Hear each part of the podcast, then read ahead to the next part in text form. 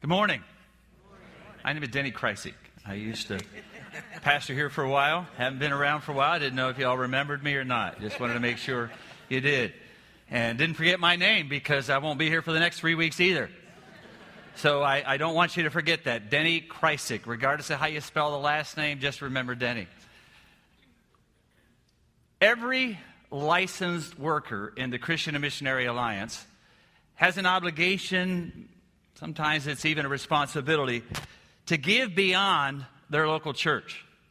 Now, it could be in a district, like a camp, could be nationally to serve the C&MA nationally beyond our local church, and many do that in a life conference. Sometimes it's internationally. And we have served as field pastors over the last 15, 16 years in other nations. Most of the licensed staff here at Community Alliance Church choose to do a national ministry. In specific, the Life Conference. Connie and Ted have served on the Life Conferences for the last number of years. They've served on the executive team. Pastor Ted was the assistant director of this particular conference. I served as director of security for the last six conferences. Bill goes has served on the program committee. His entire youth staff has been there and a part of it. Eleven or twelve people from our church here, the Harrises and the Johnsons and Renata and the Tolfas and Kristen Cipher and Smiths were there as a part of CAC. Matter of fact, I heard over and over again how many people from all across the United States couldn't believe how many people from Community Alliance Church were there serving. The t shirts came from Butler, Pennsylvania, served by Classic Inc. The Life Conference happens every three years in cities across America. Cities like Columbus and Salt Lake, Phoenix, Orlando, Louisville, and this year in St. Louis. It's a gathering of six to 7,000 high school students, sponsors, and workers from around the country in almost every single state in the nation, and many of them from missionary schools in Africa and Germany. We're there to be a part of this experience. This particular conference, every student was required, not just volunteers sign up if you feel like it, every student was required to do a service project.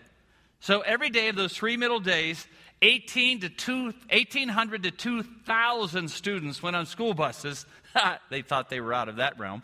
Went on school buses all over the city of St. Louis to serve in a variety of capacities, cleaning up trash, graveyards, city parks, and streets. Someone in the middle of it, just in the last few days, sent us a letter, and they literally said, To whom it may concern. No one even knows how they found out who we were, obviously, other than the newscast you just saw a moment ago. I want you to know the lasting impression your group of youth had on my organization. I'm one of the managers at Cola Victory Youth Community Center in St. Louis. The work was so far behind, we were getting so discouraged, we never thought we'd complete what we needed to do. But God sent a group of students, and we could feel their commitment, their compassion, and the positive vibes from everyone in the group. I had to tell someone. We felt God's love and witnessed it in action. Everyone worked extremely hard, went far above our expectations. Everyone in the group worked diligently until everything was completed. I really saw what true Christianity looked like. Brought an enormous amount of tears to my eyes and joy to my heart. We live in a very cruel, dark world, but God's love shined deeply and radiantly through the youth of the C&MA. Your work and commitment has encouraged my walk with God. Please keep up the great works that you do. I thank God for your group, and I want to let them know that we really appreciate them and love them. Their kindness, their compassion, and everything they've shown to us, which must love and appreciation. Groups from all over the country did that. It was an amazing undertaking, tremendously successful. On Friday night, these high school students and sponsored took an offering. They've been talking about it all week long. And on Friday night, when the offering was taken, $78,000 was given from those students and their sponsors to put up two community centers in the Dominican Republic.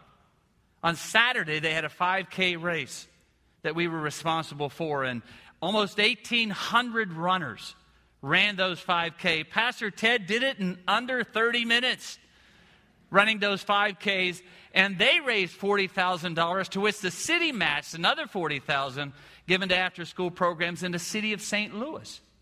They came to give back. They came to receive, they got a lot. God met them in amazing ways, but they also came to give back, which is really one of the things worship is supposed to do. So often we have confined praise to hand clapping and defined worship as music. It is so much more than that.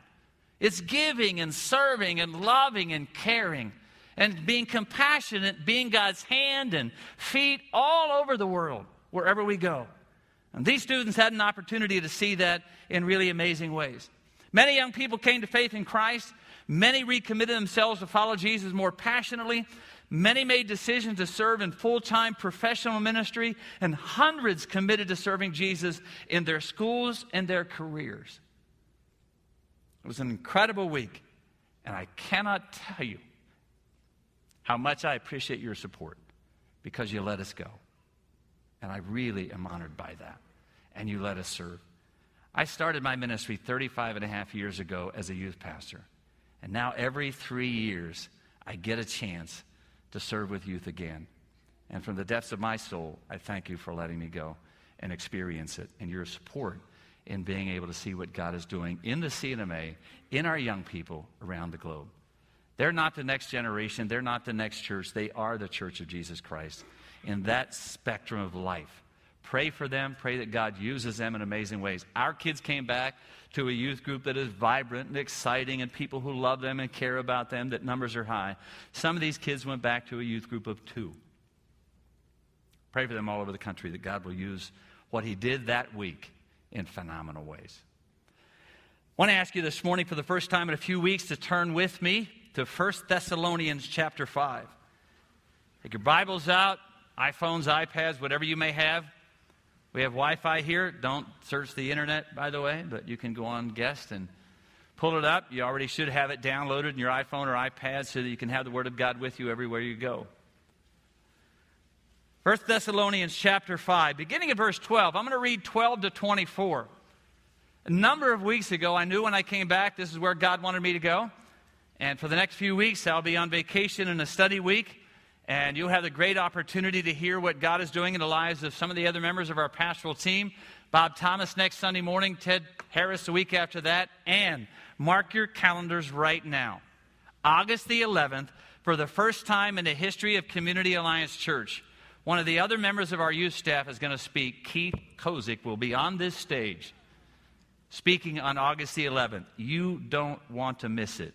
I'm going to sneak in myself to be here that day. When I put it together, I realized that I really believed that God wanted me to return back to Thessalonians and do this last section of Scripture. And this week, as I began to study it and pull it apart, I realized that there is so much meat in these last few verses. Paul often appears as if he's giving a lot of last minute statements.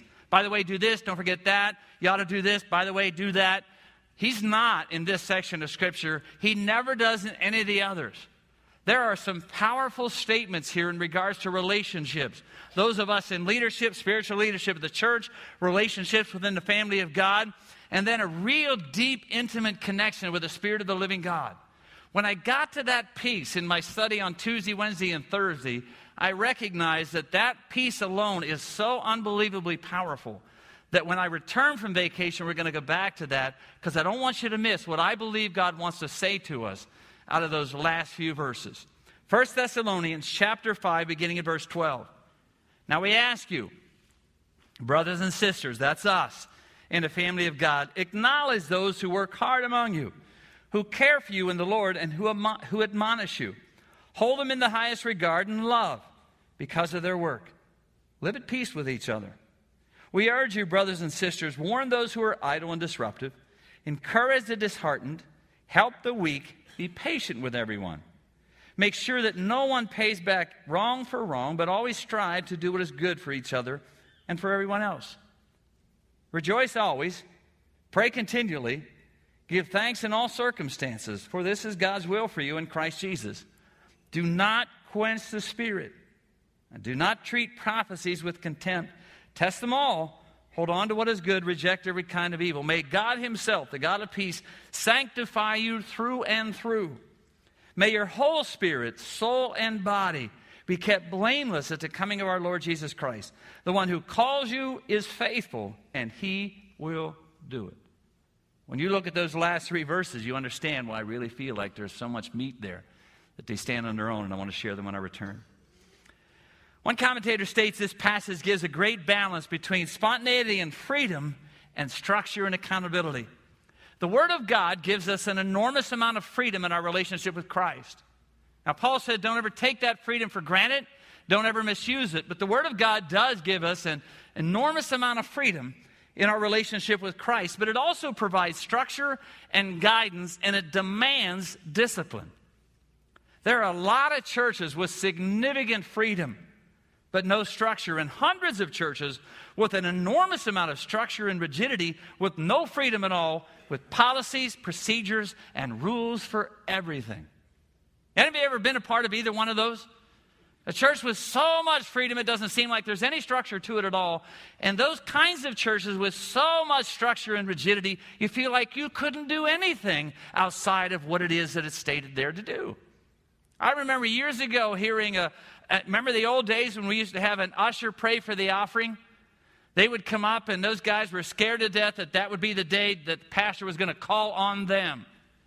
And finally, one guy just simply said, Lord, do something today that's not written in the bulletin.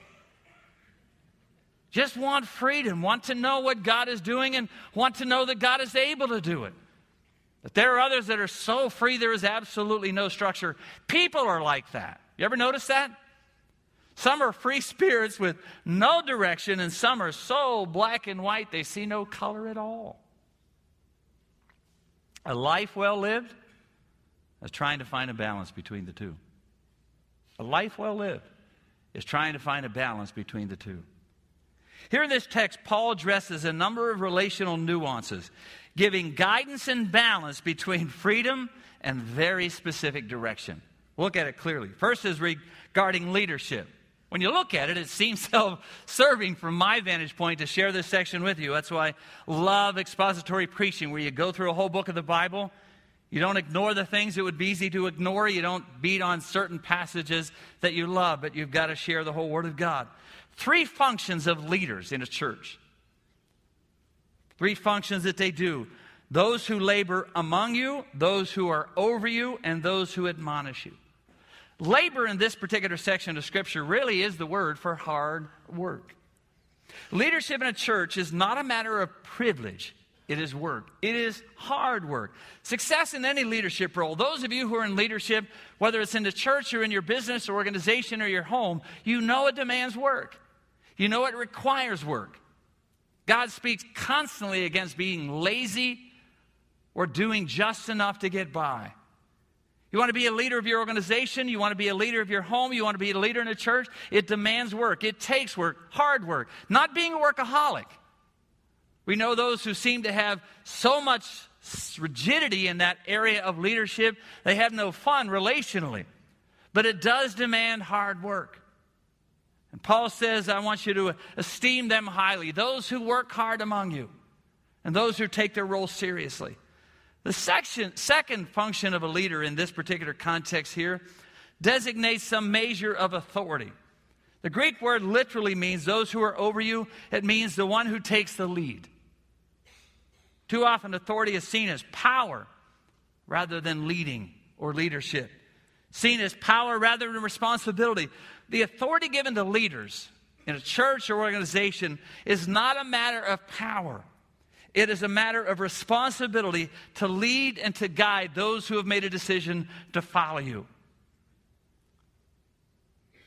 When I first candidated at this church a number of years ago and was asked my leadership style, we talked a lot about that. And I said, to be really honest with you, if you call me here, I will lead. It's not necessarily group leadership or congregational leadership. If you call me, I will lead. I believe that's the responsibility that God's given me and the responsibility that I receive and understand from the Word of God. Notice how he says to lead, though. It's the only one with a qualifier. Look at what it says in the Lord. Which infers what? Spend a lot of time with God and spend a lot of time with the Word. Only as a leader is under the Lord's authority is he or she fit to lead the people of God. It's not what you think. It's not what, what I think. It's not what I feel. It's not what I'd like to do. What is it that God is asking us to do? Who is it that God is asking us to be? people transformed by faith in Christ, growing in wisdom, not just enough to get by, not just knowing what I know now, hopefully that gets me through to the end of my life, but continually growing in wisdom, deepening my walk with God. Knowing that I know the Word of God, knowing that I've been challenged with the Word of God, knowing that I'm intentional in relationships and service. These kids couldn't have had more fun serving in some of the most deplorable situations in St. Louis, but they loved serving. This whole generation loves to serve.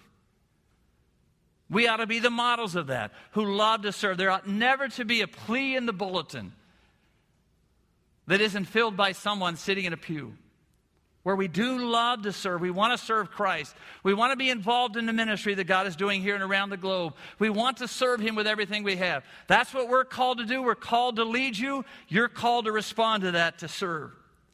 The third function in this particular context here, it says, is admonishing, challenging us to be obedient to the Word of God. It carries a sense of warning with it. When you know people are moving in a direction that's disobedient to the Word of God and not obedient to the Spirit of God, to challenge them, to come alongside and say, out of love, I need to tell you, you're going down the wrong path. I've had numbers of couples come to me and living together and want to do their want want to do their wedding and, or their marriage and all these kind of things and i say you're asking me as a pastor to bless your marriage but you're not doing what god blesses and my responsibility is to say, you need to correct that. You need to follow God's order, follow God's pattern. As a leader in Christ, as a leader of a church, our responsibility is to say, This is the Word of God. This is what God's Word says. This is the lifestyle God's calling you to. Now, I'm not coming to your house with a referee shirt and a whistle making sure that you're being obedient to the rules or the regulations of the Word of God. But my responsibility is to tell you what the Word of God says, to admonish you in areas that you're being miscorrected or misaligned, and give you the truth of the Word of God. But it also means not just simply warning, but teaching. Helping you to understand what the Word of God says. When you come to Community Alliance Church, I want to be really honest with you. You will not hear fluff and you certainly won't always hear feel good messages. But you will hear the truth. Last two Sundays I was traveling, and I won't even tell you who it was, but the last two Sundays we were traveling in the airports both days. Before we left, as we were getting ready in one context, I listened to a TV evangelist on television. That makes sense, TV evangelist on television. Never one single time, never one single time did I ever hear the phrase, turn in your Bible to. Or open your Bibles to. Or this is what the Word of God says. When you come to Community Alliance Church, if you decide to stay here and be a part of our family, if you're visiting us today, you will hear what the Word of God says, and we will challenge you to live by it. Earliest description, responsibility of the church leaders written right here in the Word of God in Thessalonians to labor, to lead, and to teach. Now, the people in the church are called to respond to leaders, those that are leading them, in two ways here specifically to recognize them and to esteem them very highly in love. The word recognize means to know, to, to understand their value, to understand the, the contribution they are making, to really know who they are. When Paul says to live with your wife in an understanding way, it means you really do know what makes her tick, not what ticks her off. You've already figured that out, but what makes her tick. You know who they are. Live with your wife in a knowledgeable way. You know what's going on in their lives, you understand them. In context of those in leadership, to know who they are, to respect and understand their value. A leader is worthy of respect not by virtue of the title or the office, but by the virtue, and get this clearly if you desire to lead, get this clearly by virtue of the quality and integrity of their laboring, leading, and teaching. Not just because they have an office or just because they have a title, or they are called a minister or ordained minister, or a reverend or a father. the esteem them highly, understand and recognize the value of what they give, is given by the virtue of the integrity and the quality of their laboring, their leading, and their teaching.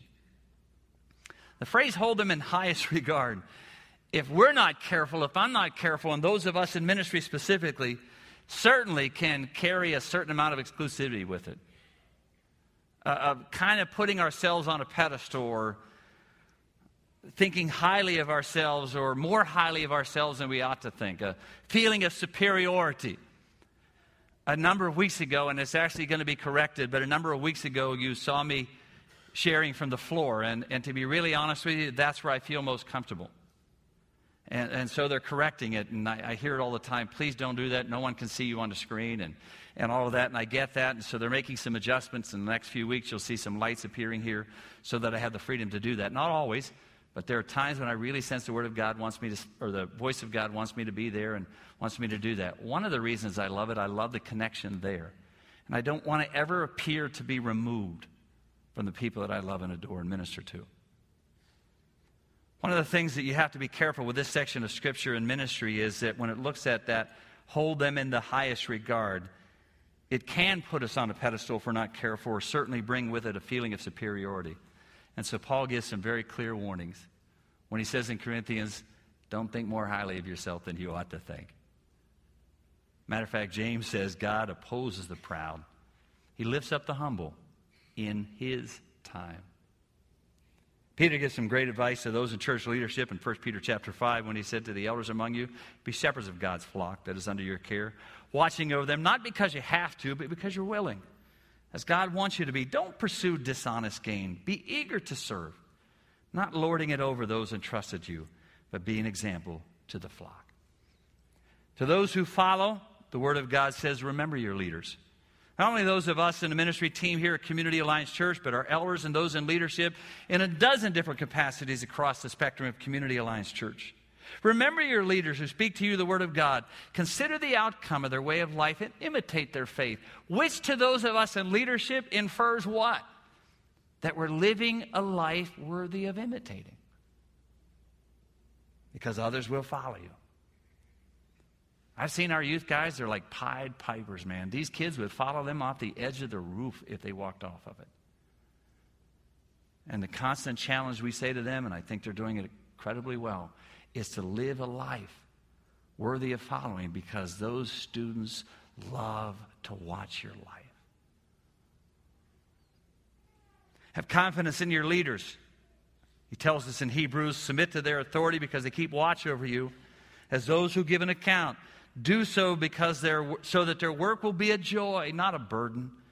For what benefit would that be to you? Pray for us that we'll have a sure and clear conscience and desire to live in an honorable way.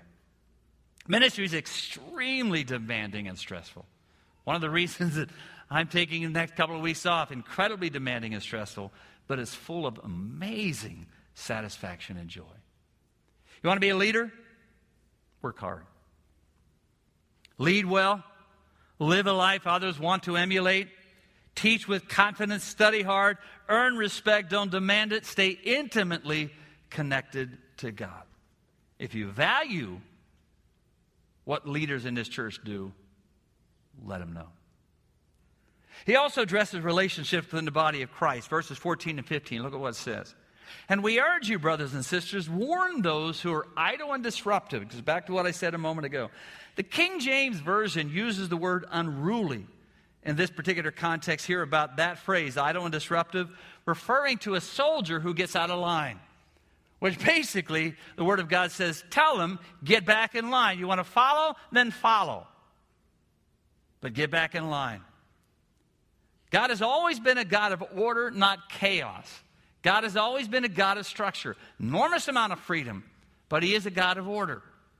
Back to Genesis 1 and 2, the earth was without form and void. And God said to the Spirit of God that was hovering over the earth, Let there be light, let there be land, all the way through. He also goes on to say, Encourage the disheartened, help the weak, be patient with everyone, make sure that no one pays back wrong for wrong, but always strive to do what is good to each other and for everyone else.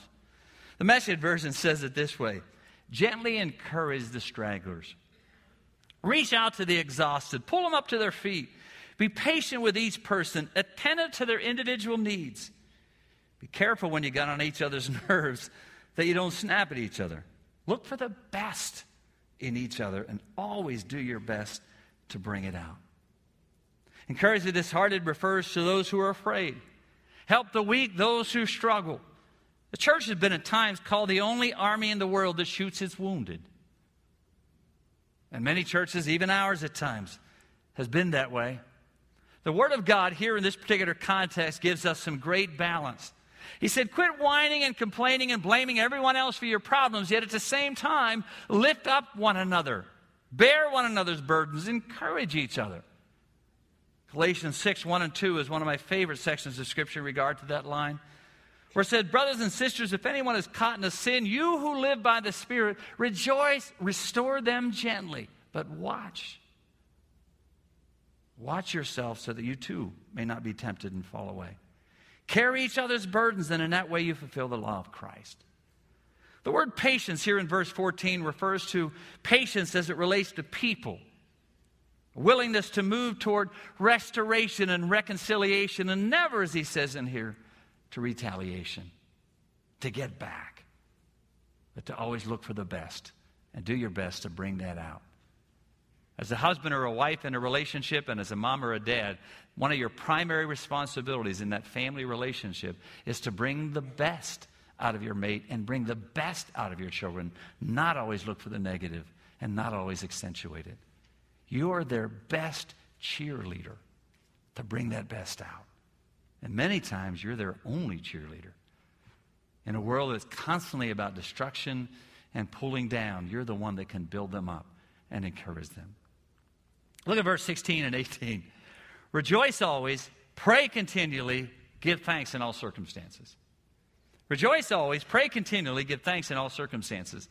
Those three phrases refer to our attitudes and action.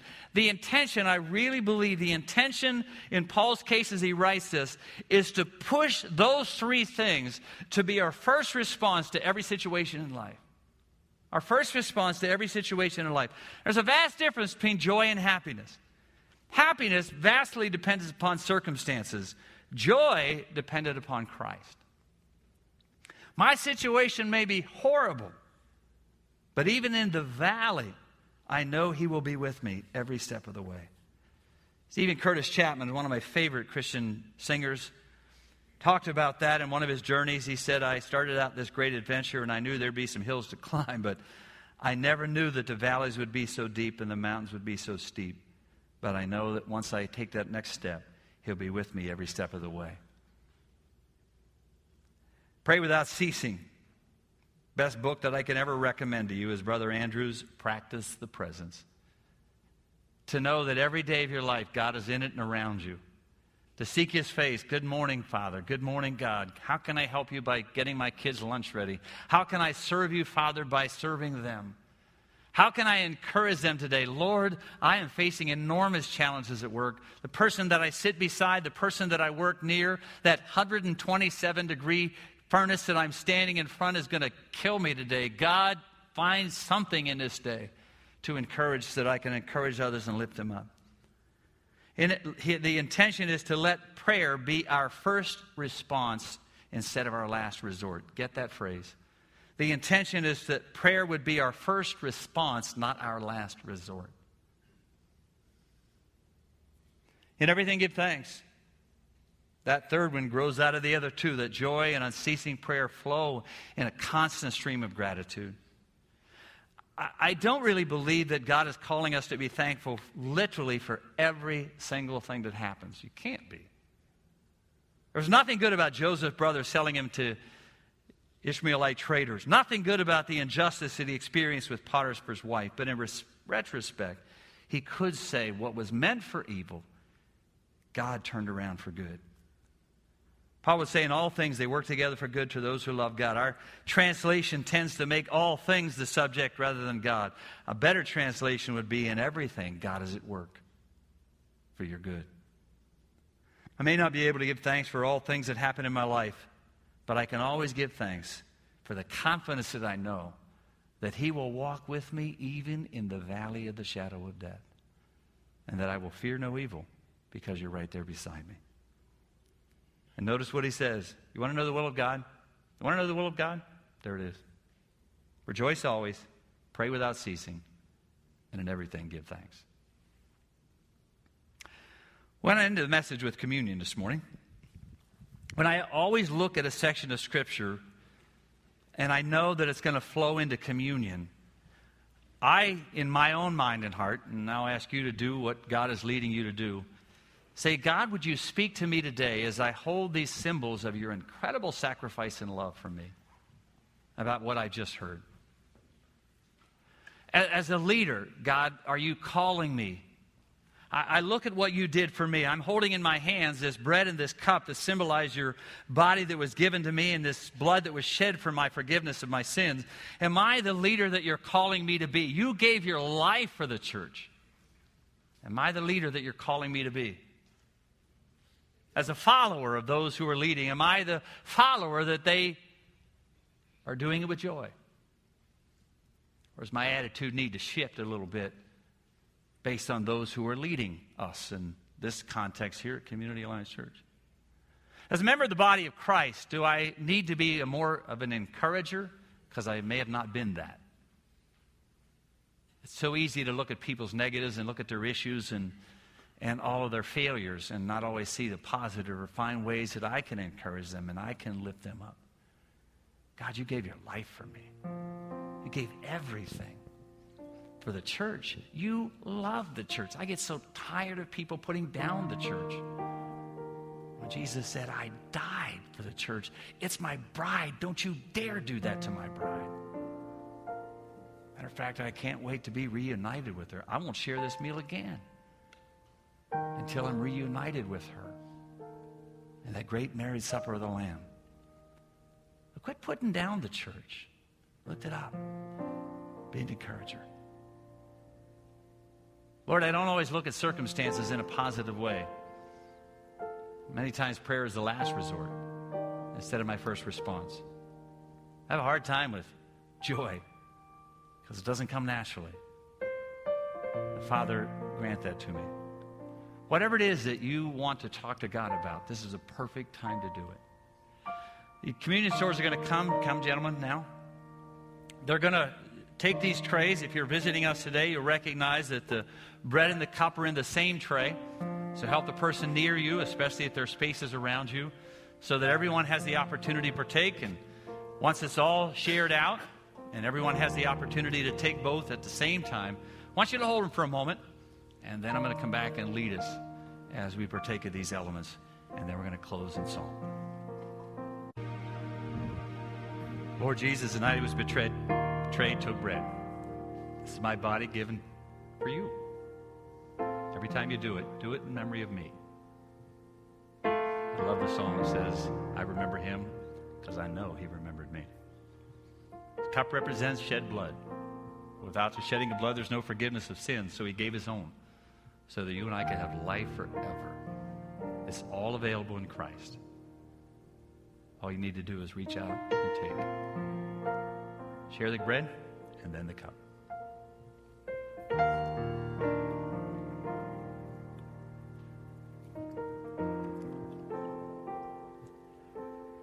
Father, your grace is amazing. Your love for us and the family of God, your love for the church, your love for the world is overwhelming. And thank you for these vivid, vivid visual reminders of what that love looked like. Father, we continue to seek your face to be everything that you've designed us to be as a church and individuals. And may the glory and grace of God abound in this place as we gather and through us as we leave and serve you well. May you be glorified in it Would you sing along with us?